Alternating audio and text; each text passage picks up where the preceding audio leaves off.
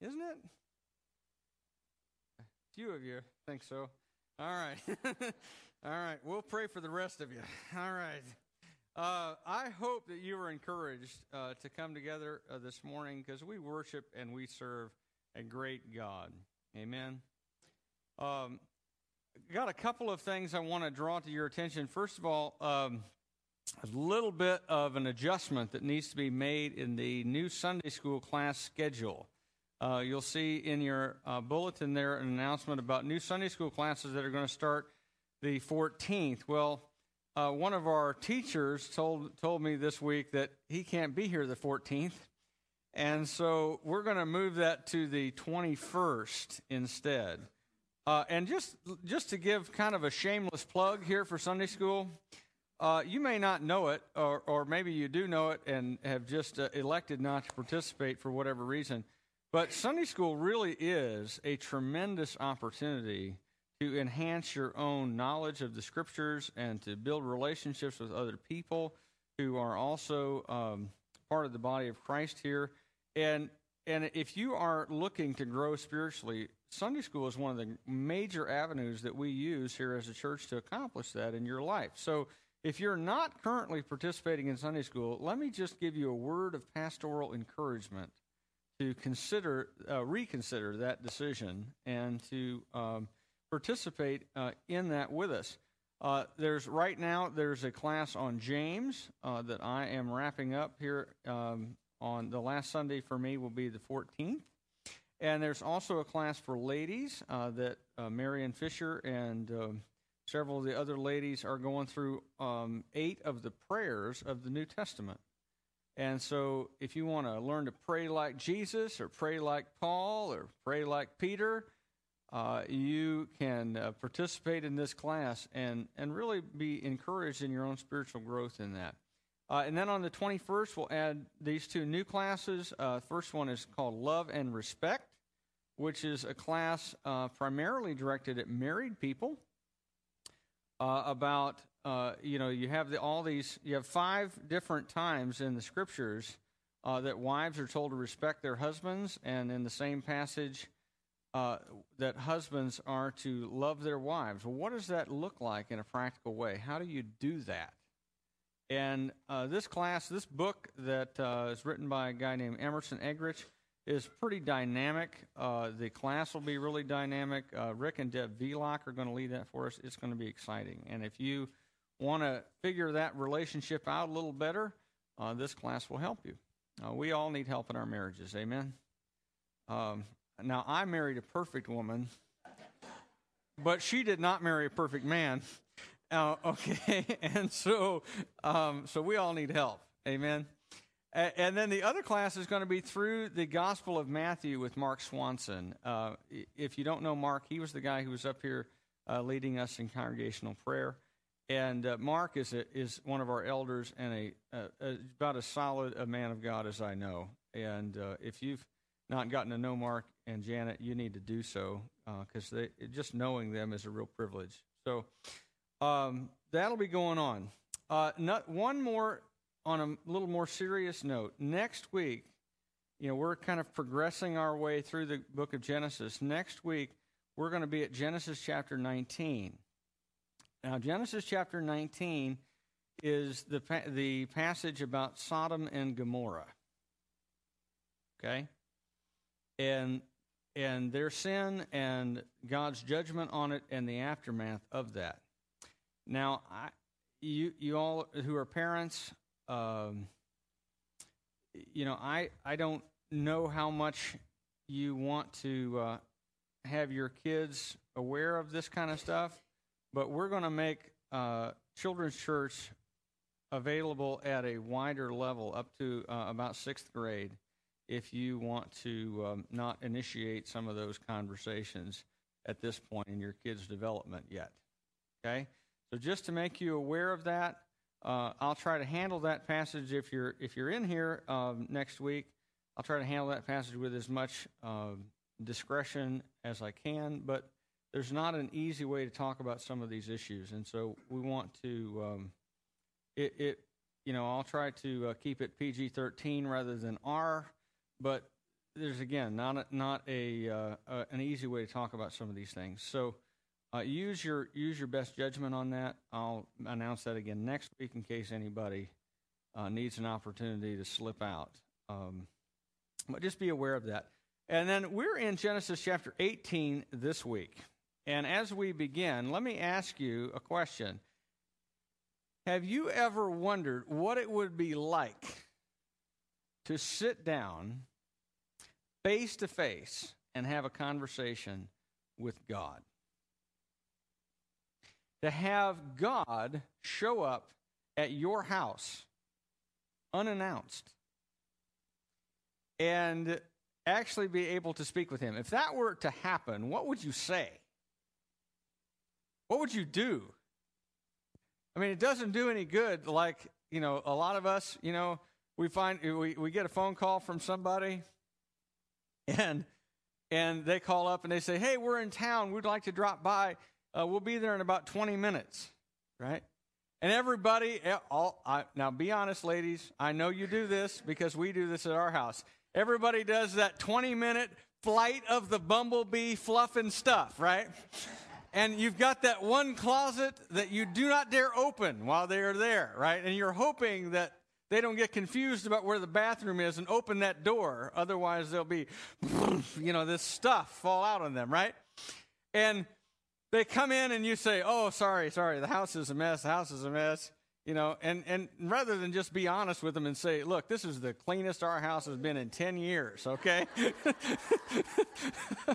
um, we all kind of do that, right? But when God shows up unannounced, it's not like you can hide anything. And on top of that, if He comes for dinner, what are you going to serve? I mean, having the Queen of England show up unannounced would be a major step down from this. Having the president, you know, with his motorcade, you know, swing by and, you know, that would be a step down. God has showed up at your tent and he's there for dinner. What are you going to do with this? Well, if you can kind of put yourself in that situation, this is what actually happens with Abraham in chapter 18 that God shows up at his tent. So let's look at the text. Chapter 18, beginning in verse 1. The Lord appeared to Abraham near the great trees of Mamre while he was sitting at the entrance to his tent in the heat of the day.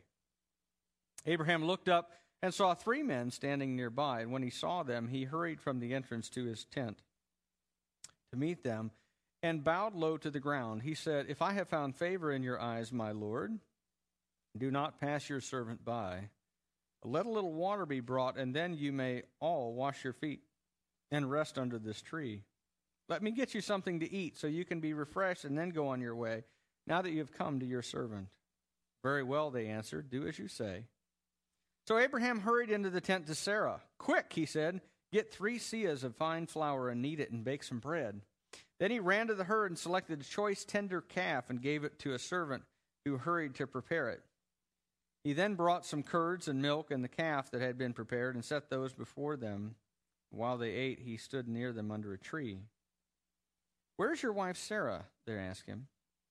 There, in the tent, he said. Then the Lord said, I will surely return to you about this time next year, and Sarah, your wife, will have a son. Now Sarah was listening at the entrance to the tent, which was behind him. Abraham and Sarah were already old and well advanced in years, and Sarah was past the age of childbearing.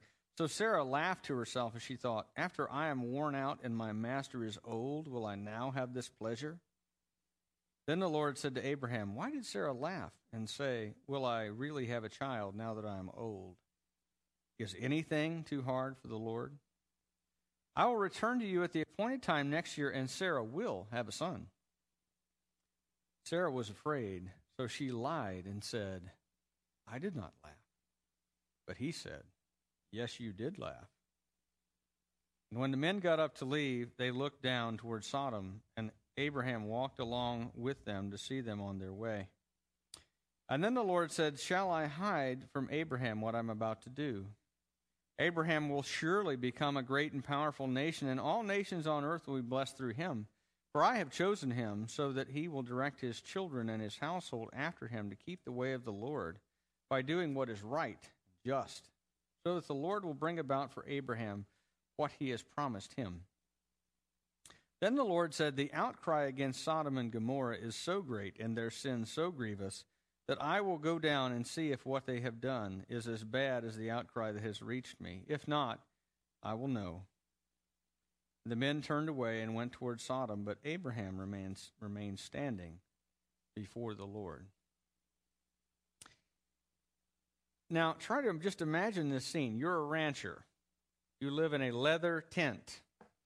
All your sheep and goats and cattle and donkeys are living in pens or grazing in the hills around you. It's hotter than it was on Thursday because this is a semi desert part of the world and baths are not that frequent. You are hot and sticky and grungy and smelly.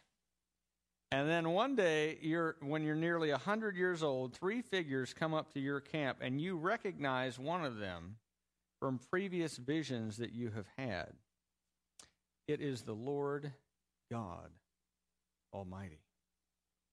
And he himself is walking up to you with two men that you figure have to be angels that are with him. This is this is way bigger than anything else that has ever happened in your life. This is the King of Kings with two angels with him. What would you do if this happened to you? Well, what Abraham does is immediately approach and bow low in honor. And he invites the Lord and his servants to stay for dinner. And it's early afternoon, the hot part of the day, and so there's a little time before supper.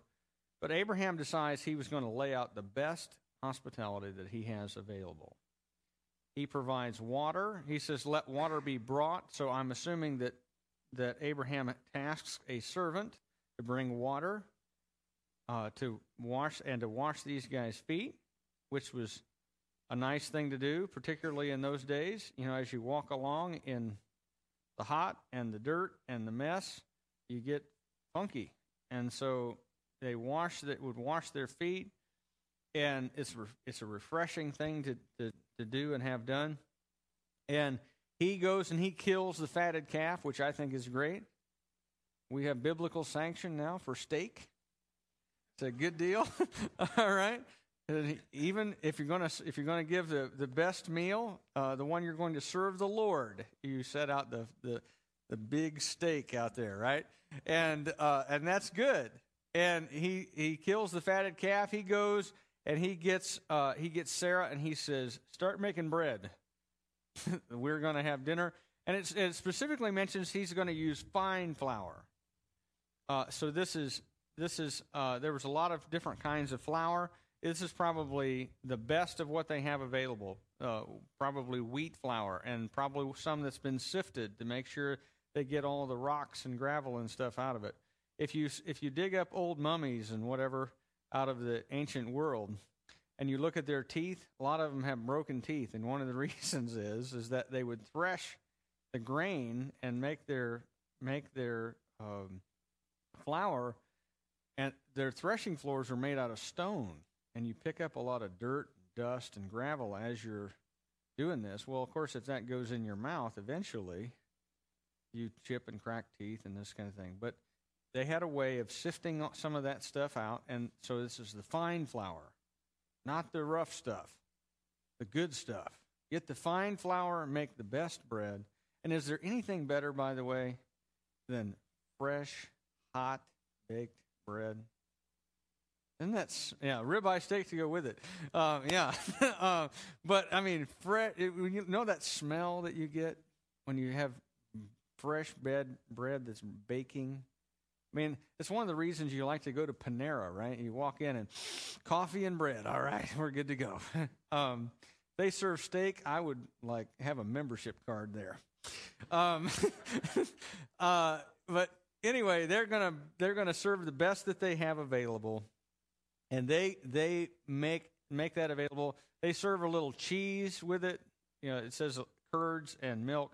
It may be something very similar to like a cottage cheese that's being served here as, as kind of a side dish to go along with this. And notice what Abraham does, though. While they're eating, does he eat with them? No. What's he do? He stands off to the side under a tree and he waits on them like a servant. Lets them know that how he views himself. Because people in Middle Eastern culture if you sat that was a, a, sign that you were the person of honor and respect. Whereas if you stood you were a person of less honor and you were the servant who was standing to be waiting on everybody else. And so Abraham does not sit, he stands and he serves these guys this meal. And and and in doing that, he's indicating that all this language that he's used about your servant and your servant and your servant is not just Middle Eastern politeness. But he actually views himself that way, that he's humble before the Lord. And while all this is going on, can you imagine the curiosity? Just imagine this. You know, I mean, I have I have little kids, as as all of you know, and whenever we have somebody over, there's always kind of this periphery around. You know, we're we're talking and whatever, and then every now and then the kids will come up to visit. They're just curious about what's happening, right? Well, now imagine how curious everybody would be if it's not just some some some visitor from church or you know some some friend or, or a family member or whatever, but it's God who is seated at your table. You think that maybe anybody would have a glass like up next to the door to hear overhear this conversation? I would. I mean, how often does this happen that God shows up at your house? And and so Sarah, because you know, she's able to, she's probably shoot off all the servants, but she's up on the other side of the tent listening in. okay? And she hears what's being said. And it's interesting how God addresses uh, Abraham. He says, he's, he's, he starts talking about, um, they say, Well, where's your wife Sarah? Well, she's around here somewhere. Uh, she's in the tent. And the Lord says, I'm surely going to return to you next year about this time, and your wife is going to have a son. And Sarah's listening in, and she starts laughing. And in fact, what she says is she finds it just funny as can be. And if if I can bring her her expression into kind of contemporary English, what she says is, "Really?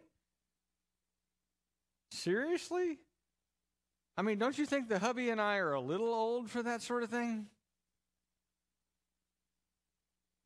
I mean, we're not exactly young, googly eyed honeymooners anymore. And, um, you know, besides that, we're old. I mean, really old. Is this really going to happen? Seriously? And so she thinks it's funny. And as she laughs to herself, God speaks to her husband and calls her out on it. And she apparently gets brought out from behind the, the tent wall. Hey, Sarah, what gives.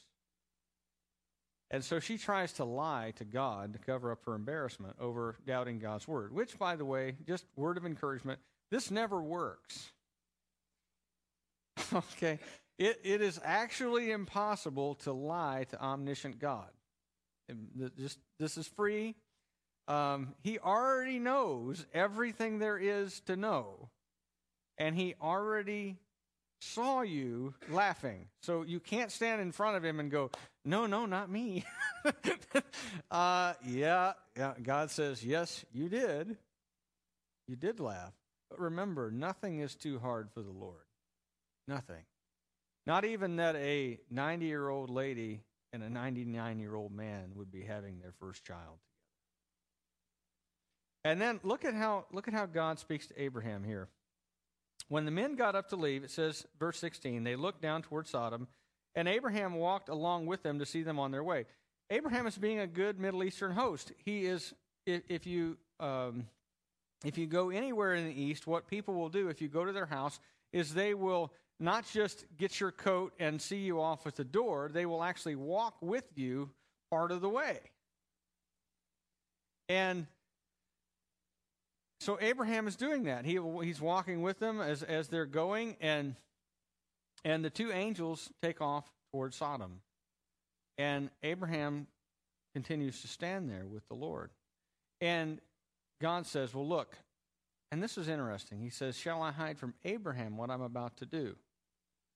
In other words, it would be like me saying to you, you know, do you have some things you don't discuss with your spouse? God is indicating that he has a deep friendship with Abraham. Because the implied answer to that question is no. Well, of course, I, will share with Abraham what's about to happen. Abraham and God have a deep friendship according to God, which is pretty amazing. And first of all, he starts off with talking about, again, the promises that he has made that I am going to make you into a great nation, and I'm going to bless all nations through you. In other words, the Messiah that was promised back in Genesis 3 is going to come through you, and you're going to be a blessing to all nations. And he says, I have chosen you so that you can direct your children and your household to keep the way of the Lord so that the Lord will bring about all the things that I've promised you. And then he also says this He says, Look here, I'm going to judge these cities of Sodom and Gomorrah for their evil. And because I am completely just, I'm going to personally investigate their wickedness. Now, this next section that we're about to get into is all about justice and about how God is just and he does not punish the righteous and the wicked together. And so he says, Look, I'm going to personally investigate.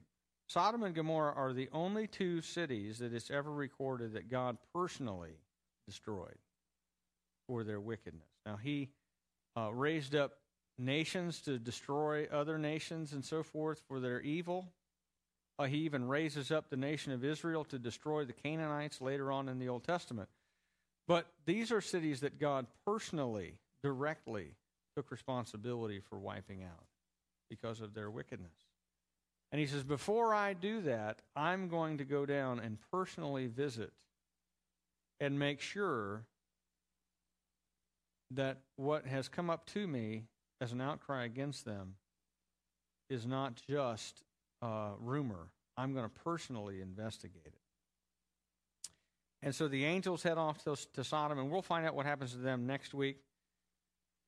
But Abraham knows that the outcry against Sodom and Gomorrah is great, and that God will be fully justified in bringing about the judgment that he has already announced. And Abraham also knows who lives there. Remember?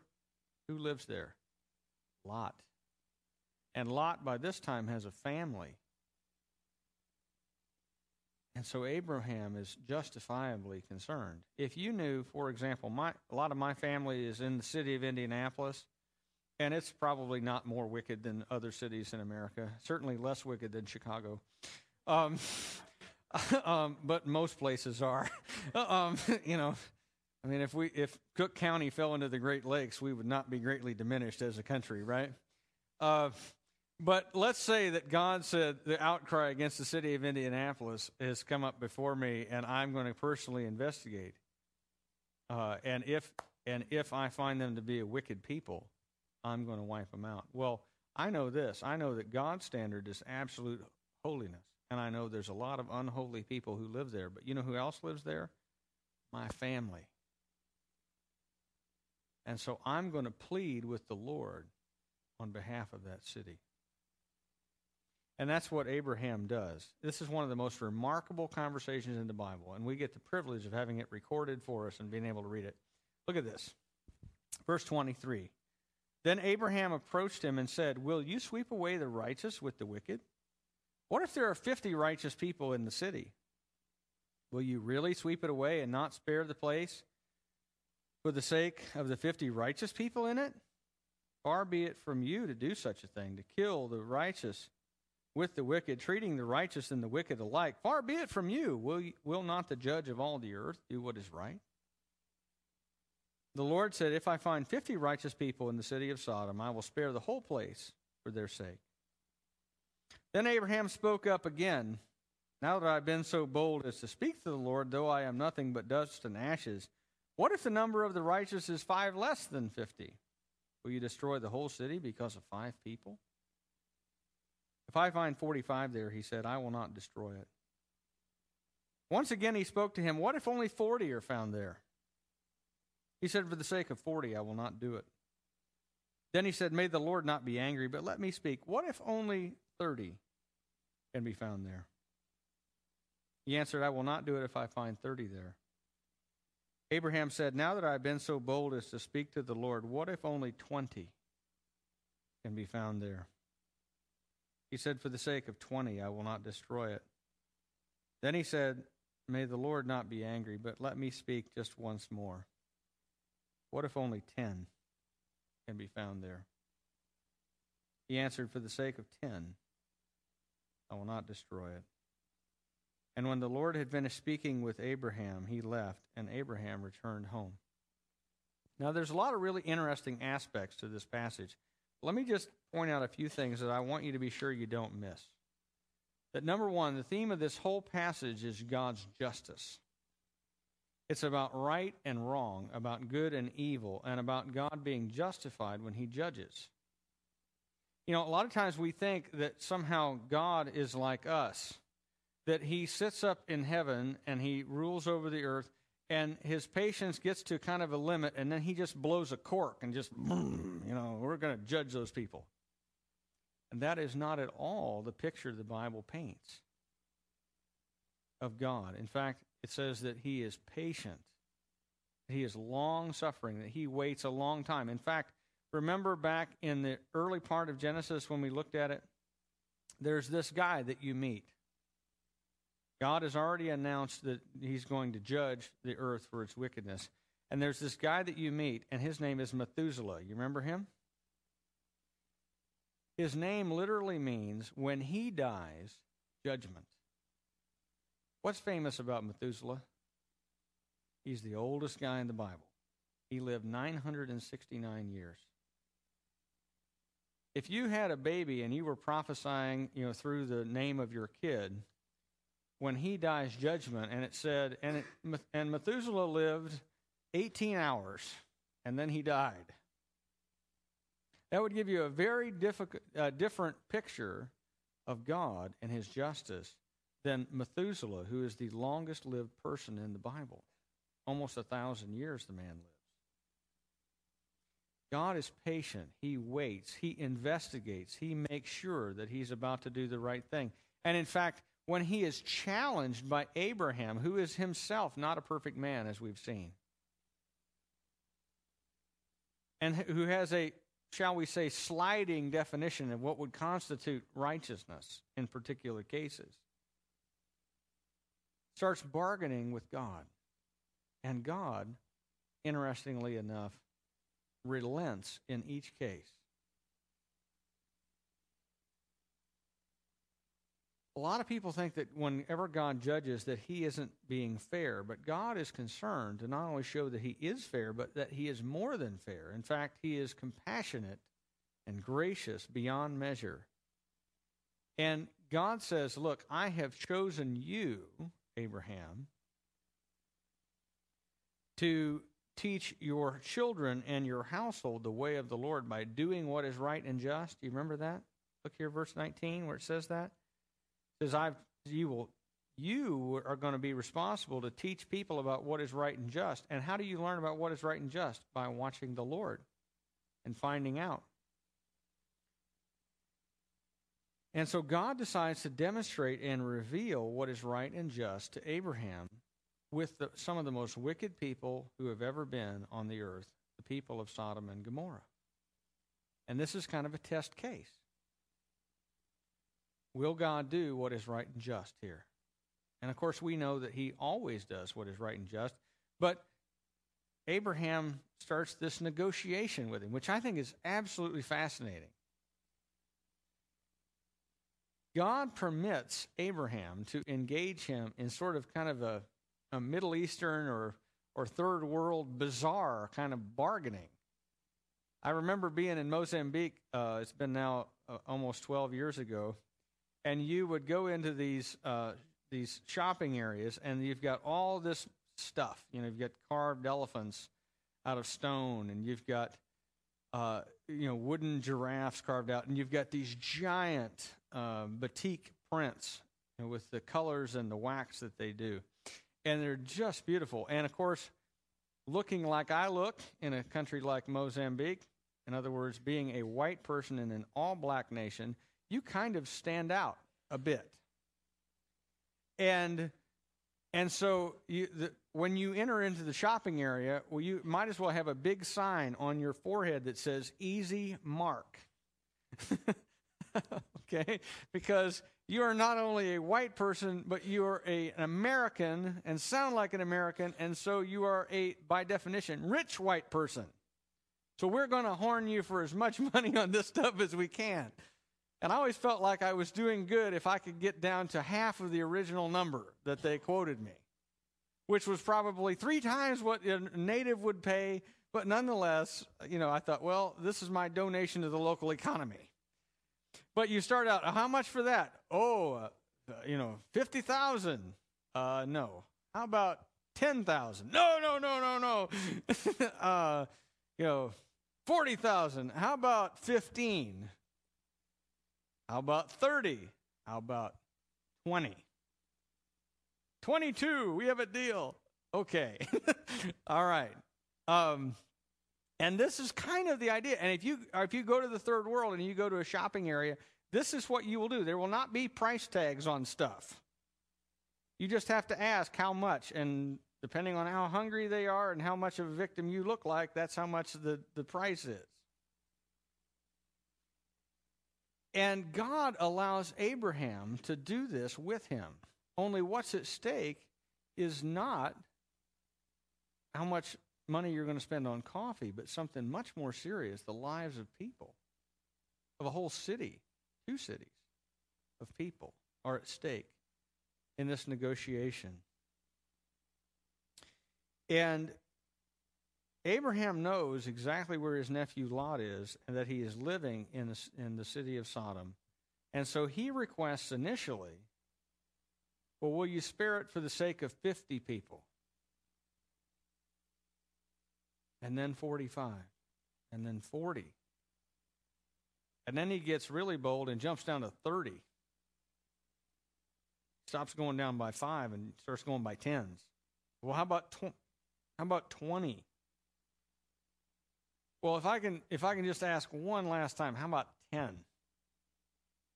He knows that Lot's there. Lot is a righteous man, relatively speaking. He knows Lot has two kids, two daughters, uh, and that they're both um, about to be married. So maybe we can save the husbands in there too. Well, now we're up to now we're up to six. Well, surely there's another four people in there somewhere that we can save the city and that these people will not be destroyed. And notice how he makes his appeals. He makes his appeals based on God's character. He doesn't say, well, simply because I have asked, but because he says, far be it from you, God, to do this. In other words, Lord, I'm asking you on the basis of your own character that you're a gracious and compassionate God who won't destroy the righteous and the wicked together. And I know that, and I want you to live up to it. And God says, Okay, I will. And I will, even if the number of righteous people in this vast place is very small, I will still preserve it for their sake. And in this whole conversation, God teaches some amazing things about himself that I want you all to see because these are really important. Number one, that God does preserve the righteous from judgment, not just through it. In other words, that he withholds his hand of judgment to protect righteous people. Not simply allow judgment to fall and bring righteous people through it safely, but he protects them from it. Now that you know, if you eh, when you talk about your beliefs about the last things, about what will happen at the end of the world and all that, uh, one of the reasons that I happen to believe that Jesus Christ will return before the great tribulation falls, that that he will come back and he will claim the church out of the world and then let judgment fall is precisely this that God protects the righteous from judgment, not simply through it. And he underlines that here in this passage. Uh, he makes a distinction between the, the, the righteous and the wicked, not just in the hereafter when there's the great separation of sheep and goats, uh, but also in the here and now. That God treats people differently based on who they are. And another big thing that we need to see is that sometimes God allows evil to persist for the sake of the righteous who would be destroyed along with the wicked if he were to judge. You know, the question always comes up how come God doesn't eliminate all the wicked people in the world? Whenever you share the gospel with somebody, eventually uh, you'll come across someone who will raise that question. They'll say, Well, if God is good and if he is all powerful, then how come all this evil? And the answer is this that if God were to judge evil on an absolute standard, he would have to eliminate everybody. And so, kind of my smart aleck answer to somebody who asked me that question is what if you ask God to eliminate all the evil in the world, starting with you? Well, of course, nobody wants to do that. And God is gracious and compassionate, and so He allows a lot of times evil to persist for the sake of the righteous people who would be destroyed along with it. Let me just get contemporary for a minute. There's a lot of evil in the United States of America. Amen? One of the reasons I believe we have not been destroyed as a nation is because of the righteous people who still are part of it. And God has stayed his hand of judgment to a degree because, for the sake of you and I, who would be punished along with. And so God sometimes allows evil to persist for the sake of the righteous people who are there. And and God waits sometimes to bring judgment as he promised Abraham that he would do here. And one final thing I want you to see in this, this passage with this negotiation between God and Abraham is how gracious God is. Uh, he is God. And so he could have said to Abraham, he could have said, Abraham, leave me alone. Who do you think you are anyway? Trying to negotiate me down to a certain number of people uh, who are righteous, at which point I have to spare all the wicked ones. If they were really righteous people, they'd have got out of that wicked place. But God doesn't do that. And in fact, God treats Abraham's appeal as essentially right, which is fascinating. In other words, Abraham, you're right. It's not, it's not consistent with who I am as God to judge the, the wicked and the righteous together. So I'm going to let the city stand if there are that many righteous people. Even though they make up a tiny minority, I'm going to let the city stand because it's not consistent with who I am as God to simply let judgment fall willy nilly, no matter what impact it has. Now, as we close here, there's just a few things I want us to just burn in our hearts from this text. And if you can just lay hold of one, you know, I, I know that, I, I mean, I preach for about 40 minutes every week. And I know that probably for a lot of you, it feels like trying to get a drink of water out of a fire hose. And if that's how it feels, I, I uh, don't apologize for that because I think it's absolutely important that we understand at a deep level the scriptures. Uh, and I want everybody to have the kind of deep understanding of the scriptures that I think is absolutely critical for a successful Christian life. But I will say this that if you only get one idea out of each message that I give and it changes your life, because you are obeying God in that area, after 52 weeks, you will have made 52 major adjustments to your life, and your life will be immeasurably better. Not based on any wisdom that I have had to share, but based on the scriptures and the transformative power of God's word being at work by the power of the Spirit in your life. So if you can just get one of these, but I'm going to give you four. Okay? Um, first of all, nothing, nothing is too hard for the Lord. Sarah laughed when she overheard what God said about she and Abraham, but nothing is too hard for the Lord. And it could be that in your life you have given up trusting the Lord for something because it seems absolutely impossible that it would ever happen. But nothing is too hard for the Lord. You know, a lot of times when you when I counsel with people, they bring me to me some situations in their life that seem absolutely impossible. And from a human perspective, in fact, they are.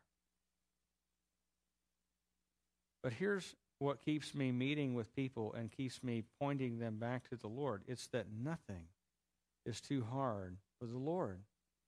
Too hard for me, too hard for you, but not for him. There is no such thing as a truly hopeless situation if you've involved the Lord in it. Nothing is too hard for him. Uh, secondly, pray boldly, but with humility. Abraham is very humble in his prayers. He is constantly humbling himself as he speaks to God. He refers to himself over and over as your servant, your servant. Um, I'm dust and ashes. I'm uh, may the Lord not be angry, but I want to ask this. Uh, but he's also bold enough to speak and ask God for what he really wants. And God is not scared of that. He actually approves of that. He affirms Abraham and what he's doing. And remember what Hebrews says Therefore, let us come boldly before the throne of grace with confidence that we may receive mercy and grace to help us in our time of need. Sometimes our prayers are not too big, they're too small, and we're too timid to ask God for what we actually want and do so in a spirit of humility, accepting as God's will whatever comes, but asking boldly for what we actually believe in and want. Number three, God desires a close friendship with us, even closer than he had with Abraham. We think it's pretty spectacular most of the time when we see an incident like this and you go, wow, what would it be like to have God in the flesh have dinner with you? But you know what? God came in the flesh. And he did not just come for a few hours and a meal, he came and lived among us. As John says, the Word became flesh and dwelt among us, and we have seen his glory. Glory as of the only begotten of the Father. He lived with us for at least 33 years. And on top of that, he not only lived with us, he sacrificed himself on a cross for us, taking away our sin to make us righteous people and to save us from God's judgment. And not only that, he was raised from the dead, which proves not only that he was God, but gives us with him the promise of an eternal life. That our death is not the end, but is a uh, the beginning, the doorway into a new kind of life where we will live with him not simply for a few hours, but for all eternity. And on top of that, he gives us his Holy Spirit, who not only comes to us and directs us, but dwells not outside of us, but within us. Because God desires a close friendship with you and me. He has done everything possible to make that a reality.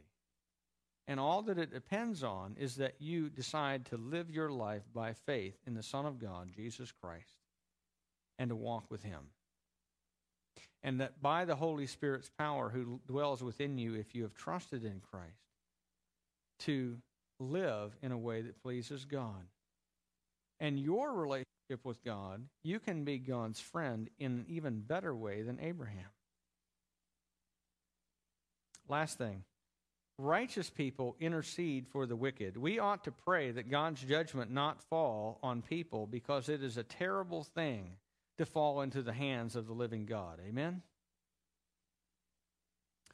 And where you see great men of God in the scriptures, where you see them consistently do, is praying for wicked people who deserve God's judgment.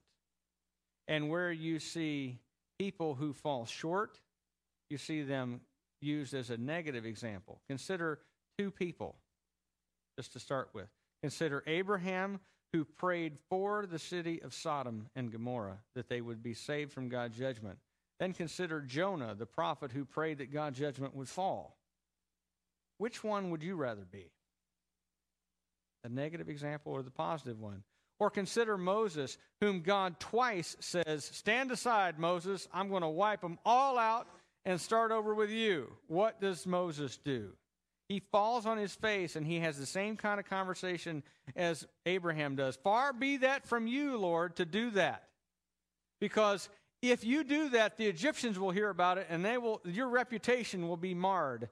And they'll say, He brought them out of Egypt. He was able to do that, but he wasn't able to bring them into the land. And so he killed them in the desert. Far be that from you. Don't start over with me. Now, you know what I'd have done? If I was leading around a group of whiny, moaning, griping, rebellious people who've tried to overthrow me at every turn, I'd have said, All right, let's start over. okay? Um, that's not what Moses does. Moses says, No, no, I'm not, you, take me, not them. You know what Paul says in the New Testament? Paul says, I wish that I were cursed, that I came under God's wrath rather than my people, according to the flesh, the nation of Israel. Far better that I die and go to hell and that these be saved. And you know what Jesus said? Father, forgive them. They do not know what they're doing. We live in a, in, a, in a city and in a country at least as wicked as the city of Sodom. And a lot of times it's easy for us as Christians to say, oh, that God's judgment would fall. You know what? What we ought to pray is, God, that you would spare for the sake of the righteous, that you would give us time to reach our neighbors and our friends and our family with the gospel that they might be spared because we know we deserve your judgment. Father, we pray that you would forgive them because they don't know what they're doing. Pray like Jesus. Pray like Paul. Pray like Moses. Pray like Abraham. And intercede for the wicked that they might be saved in turn rather than be judged and destroyed. Amen? Let's pray. Father, we know that apart from your grace and mercy, all of us deserve judgment. All of us are under the curse of sin. All of us deserve the penalty that results from it, that we would be put to death for eternity in hell. And Father, by your compassion and grace and justice and love, you have sent your Son to make friends with those who hated you. And Father, we pray that you would get rid of your enemies not by your judgment, but by your grace and compassion. And that we would be transformed by the renewing of our minds as your Holy Spirit, who dwells within us as believers, uh, changes us and makes us righteous people. And Father, that those who are currently wicked those who are currently going to hell on a rocket ship, working at going to hell, doing everything they can to rebel against you and to commit treason against the God who created them. Father, we pray that you would be compassionate to them too, and that you would give us a heart of compassion for them to go out into all the world and preach the gospel, which is the only hope we have of escaping from judgment and experiencing the close friendship with you that you've paid with the death of your Son to buy. And Father, we pray these things in Jesus' name. Amen.